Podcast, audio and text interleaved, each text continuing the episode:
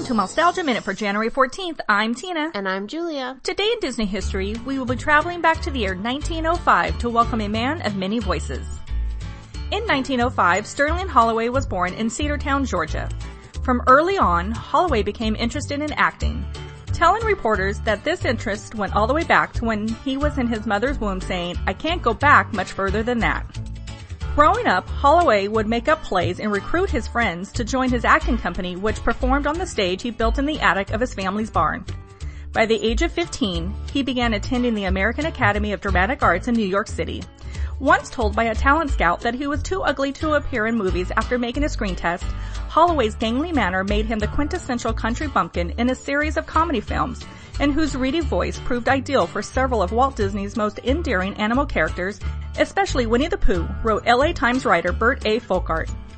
Holloway found a home at the Disney Studios in 1941 when he voiced the stork in Dumbo. Holloway recalled Walt Disney telling him, I couldn't care less about how you look. You have one of the weirdest voices I've ever heard and I'd like you to come to work for me. This partnership proved a fruitful one for both parties. In 1992, Rick Dempsey, a director of Disney animated voices, was quoted saying, Sterling just had a unique voice. It was a high tenor, raspy voice unlike anything you heard. He was the first spoken teddy bear. That was a contradiction, unlike the ferocious bears out in nature. This bear was Winnie the Pooh, and Holloway was the perfect choice to bring A.A. Milne's character to life on the big screen. Of the role, Holloway said, I had no problem with Pooh's voice. It was born with the first word I said.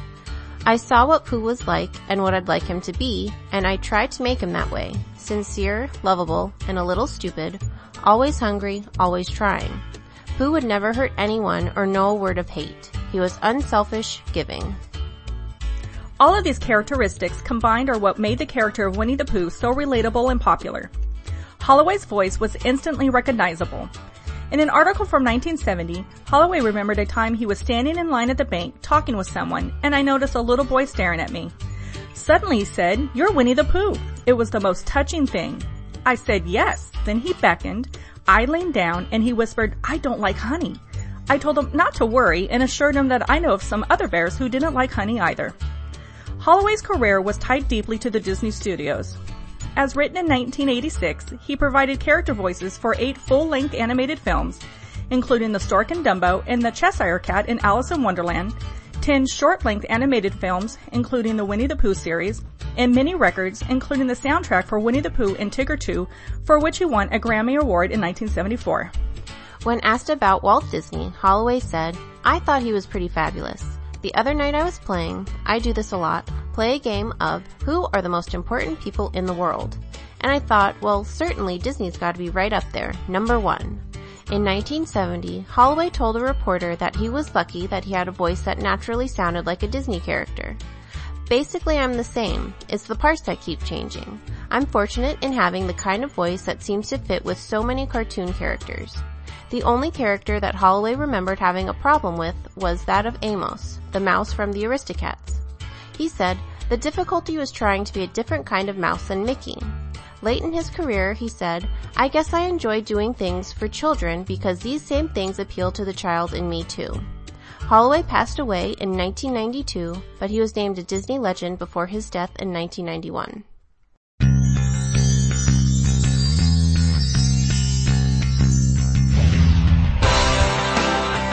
Also on this day for January 14th, in 1955, the short film No Hunting starring Donald Duck was released.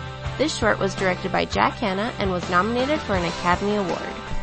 Now it's time to say goodbye, so for Mousetalgia Minute, I'm Tina. And I'm Julia, and we'll see you real soon. To contact Mousetalgia Minute, email minute at mousetalgia.com. Some music files provided by fbbts.com. Mousetalgia Minute is copyright Mousetalgia LLC.